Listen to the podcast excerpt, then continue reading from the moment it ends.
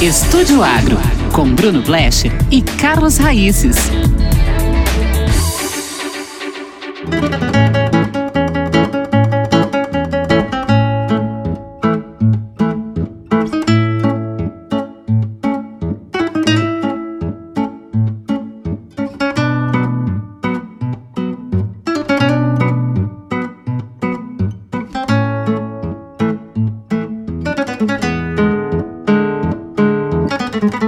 Produção de azeitonas para a produção de azeite segue crescendo no mundo todo. Japão e China, antes dois grandes consumidores, agora entraram no rol dos países produtores. E o Brasil caminha nessa mesma trilha.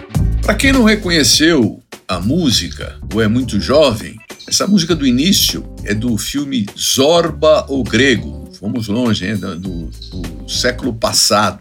Um fabuloso ator, Anthony Quinn. E só por curiosidade, era um mexicano de nascimento e não grego. E é na Grécia de Zorba que a fruta tem forte significado. Para os gregos, a dança e as azeitonas são sinônimos de vida.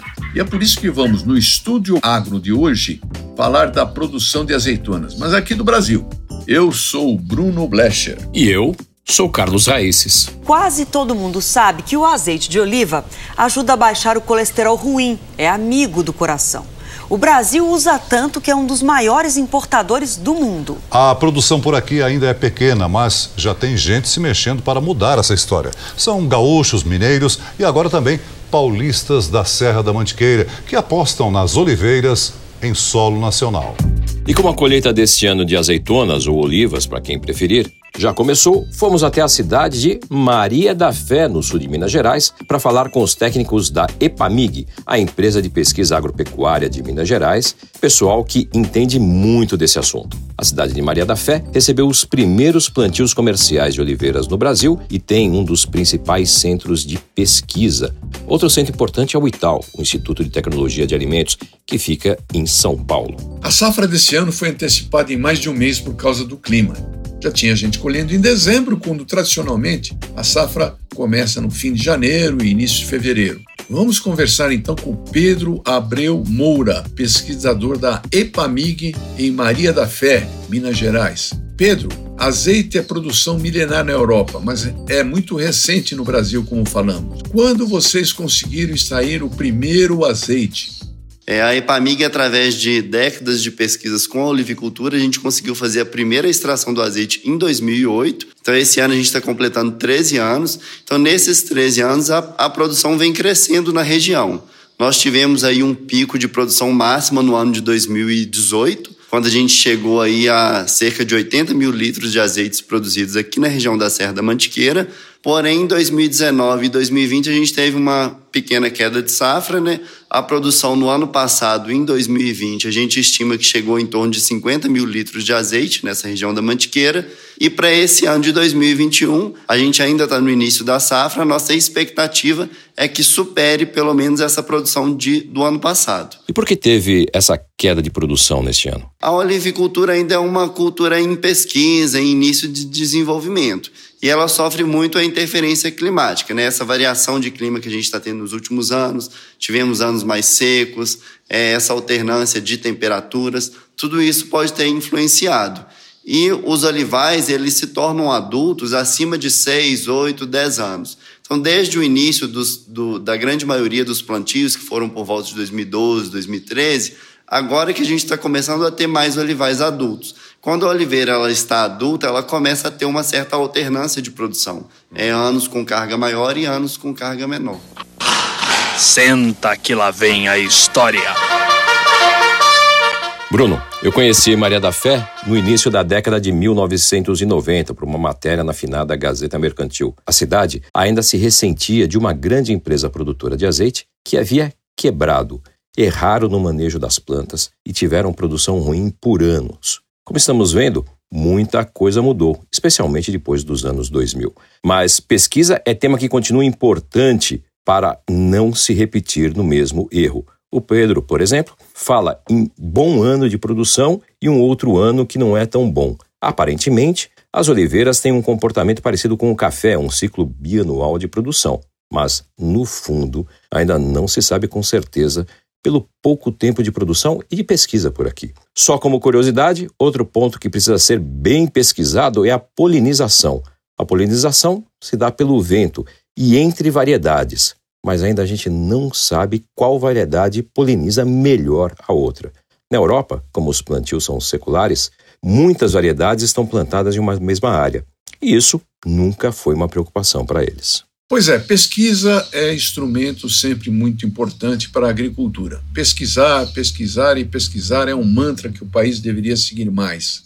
Mas voltando aqui ao nosso entrevistado, a gente estava falando em antecipação da safra e o Pedro nos conta que pela primeira vez se colheu em novembro. Normalmente é entre janeiro e fevereiro. O que, que aconteceu, é? Por que antecipou tanto, Pedro? A principal hipótese que a gente está em cima dela, dessa questão da antecipação da safra, né, que esse ano é a primeira vez na região que a gente conseguiu é, colher com tanto tempo de antecedência, né? A safra de 2021, a gente já teve colheita em novembro, dezembro de 2020. Então, assim, a principal observação que a gente fez em relação a esses dados climáticos é que o frio ele foi antecipado intenso no ano de 2020, Logo em maio, né, no outono, nós tivemos dias consecutivos de frio muito intenso, muitos dias consecutivos de temperaturas próximas ou abaixo de zero graus. Isso já teve aí uma ocorre, ocasionou uma antecipação da florada, porque a oliveira precisa dessas horas de frio para ter a indução floral. E aí, logo no final do inverno, início da primavera, por volta de final de setembro, início de outubro, nós tivemos aí recordes, recordes de temperaturas muito elevadas. Nós tivemos um início aí de primavera muito quente. E isso, as plantas que tinham tido a indução floral no inverno, já tinham florescido em julho, agosto, nesse início da frutificação em setembro, essas temperaturas muito elevadas favoreceram aí uma aceleração desse processo de maturação. E aí essas azeitonas começaram a maturar já logo no final do ano passado. E a qualidade do azeite, Pedro? Foi afetada para o bem ou para o mal com essa mudança no clima e antecipação da safra? Sobre os primeiros azeites que nós experimentamos aqui na semana passada, a gente até teve a presença do azeitólogo Marcelo Scófano. Ele esteve aqui na região visitando alguns olivais e, e degustando alguns azeites. Ele, junto com a gente, é, experimentou e, com toda a experiência dele, ele confirmou para a gente que o azeite está de excelente qualidade. Não vamos ter o grande volume, mas. Mas em termos de qualidade, com certeza vai, ser, vai ter produções de, de grande qualidade e com certeza muitos produtores vão acabar enviando é, azeites para concursos. Né? A gente já tem nos últimos anos conseguido medalhas aqui na região, é, em comparação com azeites internacionais, e provavelmente esse ano a gente vai ter bastante azeite premiado também em questão de qualidade. Mito, aliás, é uma coisa que o povo adora criar em torno de produtos como azeite, como vinho.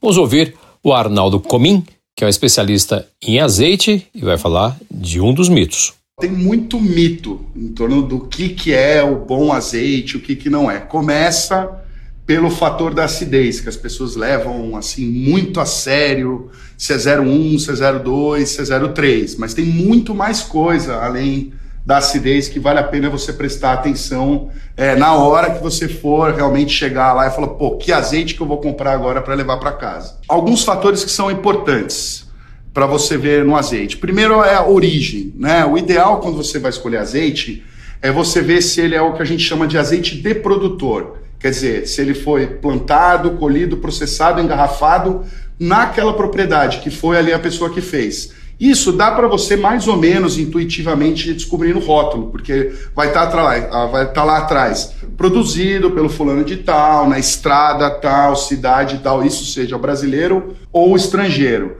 Falando sobre qualidade e mito, que o Arnaldo acabou de comentar nesse áudio da TV Estadão, qual é a importância do frio para garantir uma boa fruta e um bom azeite, Pedro? A oliveira, por ser originária de regiões de clima temperado, é uma, uma espécie que precisa de ter acumular horas de frio para ter indução floral. Então, hoje o que a gente recomenda é cerca de pelo menos 300 horas de frio abaixo de 12 graus no inverno. E assim, um indicativo da nossa região de locais que tenha frio é provavelmente locais que têm ocorrência de geada, é um, é um indicativo, não que a geada seja essencial para a produção. É por isso que a olivicultura se desenvolveu bem na região da Serra da Mantiqueira.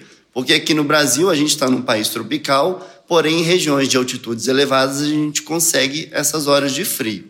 Porém, a região da Serra da Mantiqueira é uma região muito grande e nós temos uma variação climática muito grande. Nós temos municípios desde 800 a 1.800 metros de altitude que já têm oliveira plantada. Então, esses microclimas é, de cada cidade, de cada local, também influenciam muito. Na região da Mantiqueira, qual a atitude mínima indicada para o plantio? De maneira geral, a gente recomenda o plantio em locais acima de mil metros de altitude porque altitudes elevadas provavelmente são locais mais frios. Isso para a Serra da Mantiqueira. Para o Rio Grande do Sul, por exemplo, que é outra região de muita produção, essa regra não vale, certo? Sim, porque lá no Rio Grande do Sul a latitude é diferente, é um local que já é mais frio, então o pessoal planta oliveira em locais com altitudes menores. Uhum. Agora chegou a hora do nosso quiz, o quadro de teste de conhecimento do Estúdio Agro, tradicional já.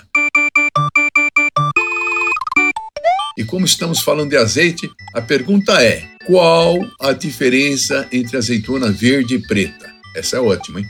São variedades diferentes? Qual serve para fazer azeite? Pense aí que a resposta vem logo mais e não pode consultar o Google. Vamos aqui retomar a conversa com Pedro Abreu Moura da Epamig de Maria da Fé, Minas Gerais. Pedro, conta pra gente como tem sido a recepção do brasileiro para o azeite produzido aqui no país. É um azeite diferente do importado? O azeite, a gente, como a gente produz um azeite novo, um azeite fresco, ele tem essa característica de amargor e picância no sabor. E isso a gente sabe que são características de qualidade, né? são atributos positivos do azeite, esse amargor e a picância. Algumas pessoas que estão mais acostumadas com azeites é, que a gente encontra nos supermercados, azeites que às vezes não são azeites tão novos e tão frescos, eles já não têm mais essa, essa característica marcante de, de picância e amargor. Hum. Então, algumas pessoas estranham um pouco, mas a maior parte das pessoas tem aceitado muito bem e é um trabalho de, de ensinar mesmo a, a degustar um produto de qualidade. Se tem um tema que a gente gosta e fala muito aqui é pesquisa. A importância da pesquisa e o quanto os gestores deveriam pensar em pesquisa como investimento. Como está o investimento em pesquisa na IPAMIG? Vocês têm sofrido também com redução de investimento? Sim, o investimento em pesquisa é essencial e é algo que não é repentino, né? é algo a longo prazo. A olivicultura, por exemplo, as primeiras oliveiras vieram para o município na década de 30. E assim, a EPAMIG foi criada aqui no município na década de 70. Então, desde essa época já se plantavam oliveiras aqui. E, a, e através desses primeiros trabalhos de pesquisa de melhoramento genético, nós tivemos as primeiras cultivares nacionais e o, o primeiro azeite só depois dos anos 2000. Uhum. Então, assim, a nossa primeira extração em 2008. Então, foram décadas de pesquisas para a gente chegar no que a gente tem hoje. Então, o investimento é extremamente importante. Infelizmente, hoje em dia, a gente tem tido muitos cortes, sim. É, tem sido muito difícil trabalhar com pesquisa devido a essa questão de falta de investimento no nosso país de maneira geral, mas o investimento é extremamente importante e é algo que deve ser feito pensando a longo prazo, no futuro. E continuando a falar em pesquisa, vamos trazer para a conversa outro pesquisador da IPAMIG, que também é coordenador do Programa Estadual de Pesquisa em Olivicultura. Palavra difícil, né? Olivicultura. O Luiz Fernando de Oliveira, só podia chamar Oliveira, o Luiz Fernando de Oliveira da Silva recentemente inaugurou um novo laboratório de pesquisa em Maria da Fé. O que, que faz esse laboratório e como ajuda os produtores, Luiz? Perfeito. Nessas duas linhas que a gente trabalha, é, tanto na pesquisa quanto na, na área industrial, o laboratório ele atua da seguinte forma: na pesquisa, todo quanto é experimento, todo quanto é, é toda a, a nossa experimentação de campo, ela passa aqui pelo laboratório, onde a gente faz as análises e pode definir então qual o melhor tratamento, né, que propiciou melhores resultados, tanto em rendimento e qualidade de azeite. E para a indústria, né, para os produtores, a gente também faz as análises tanto da qualidade da matéria-prima, que seja as azeitonas, que ajuda o produtor então a de definir é, ponto de maturação para poder fazer a colheita, ajuda a definir qualidade do azeite, porque a gente consegue fazer aqui no equipamento uma análise, uma, uma extração em menor quantidade, que também permite que o produtor possa saber como já está a qualidade do teu azeite, né? Então a gente consegue analisar aqui é, padrões quantitativos e qualitativos e também ajuda a balizar a indústria, porque a gente sabe como que a máquina está em relação à eficiência de extratabilidade, uhum. de extração, né? Quanto a gente está conseguindo extrair de azeite das azeitonas dos produtores. Qual a importância do investimento em pesquisa? É fundamental, já que a olivicultura ela é muito nova ainda na região e pouco se sabe sobre os aspectos, como eu disse, quantitativo e qualitativo dos azeites produzidos. Então, no laboratório, a gente consegue definir a quantidade de azeite que está sendo produzido nas diversas localidades da região da Serra da Mantiqueira e em outras regiões também que nos procuram, em função das diferenças climáticas e das cultivares. Né? A gente sabe que coronei, que arbequina, que grapo, elas têm comportamentos diferentes, tanto em termos de qualidade, mas também em termos de quantidade de azeite que é produzido, é, variando também isso em função do ano. Uhum. Então a gente consegue mapear isso daí e a gente passa então a conhecer um pouco mais dos nossos azeites, é, o comportamento dessas cultivares nessas regiões onde está sendo plantada a olivicultura. Vocês atendem a produtores de qualquer região? Perfeito. O laboratório está à disposição de todos os olivicultores, independentemente do estado, né? Pode vir produtores de outros estados, não tem nenhum problema. Tanto para a matéria-prima, onde a gente faz as análises de qualidade da matéria-prima que vai ser processada, mas também aqui nós temos condições de fazer análises da qualidade do azeite que já foi produzido, hum. que já foi processado lá na indústria. Então aqui a gente consegue fazer acidez, peróxido, extinção, são análises que determinam uma parte né, da, da, da qualidade pra do azeite de oliva. Isso também é possível fazer aqui no laboratório. E você coordena o Programa Estadual de Pesquisa. Tem crescido a produção em outros lugares do estado? O que faz esse programa? É responsabilidade desse programa reunir dentro do estado de Minas Gerais todas as linhas de pesquisa para o desenvolvimento e o fortalecimento da atividade. Então, é, tem eu, tem outros colegas dentro da empresa e de outras instituições. Então, a gente tem esse trabalho de articular as pesquisas para que a gente possa ter resultados práticos é, e favoráveis a, a, aos produtores, né? uhum. né? à sociedade de uma maneira geral. Vamos para a resposta do nosso quiz de hoje. Perguntamos qual a diferença entre azeitona verde e preta. São variedades diferentes? Qual serve para fazer azeite? Pois saiba que azeitona preta nada mais é do que azeitona verde. Quando madura, é, mas para fazer azeite só usa azeitona verde aqui no Brasil. A preta fica para o consumo in natura. Ela não dá azeite de alta qualidade. Mas essas azeitonas é, pequenininhas, verdes, que faz azeite, eu já comi na Itália são maravilhosas, hein? Para fazer um petisquinho também, hein? Só complementando, Bruno, tem variedade própria para azeite e variedade para mesa. Mas, para fechar com os amigos da Epamig de Maria da Fé, no sul de Minas Gerais, eles não pesquisam só azeitonas, não. A estação experimental onde estão instalados pesquisa várias outras frutíferas, como explica próprio Pedro Abreu Moura. Sim, Maria da Fé, como é uma cidade que está a cerca de 1.200, 1.300 metros de altitude, aqui no sul do estado de Minas Gerais, então a gente tem um clima é, mais frio. Então isso favorece o cultivo de frutíferas de clima temperado. Então, além das oliveiras que se adaptaram bem aqui, nós trabalhamos, tem pesquisadores aqui que trabalham também com algumas frutíferas. Nós temos pomares experimentais aqui no campo experimental com pêssego, com ameixa, com pequenas frutas, amora, framboesa, mirtilo. Então, essas pequenas frutas, essas frutas de clima temperado, também é, são trabalhadas aqui na Epamig de Maria da Fé. Frutas vermelhas são deliciosas, dão uma sobremesa melhor que a outra, não? E o Estúdio Agro de hoje vai ficando por aqui. A apresentação é minha, Carlos Raíces, e do Bruno Blecher. E os trabalhos técnicos são do Marcelo Bacará. E é isso, né, gente?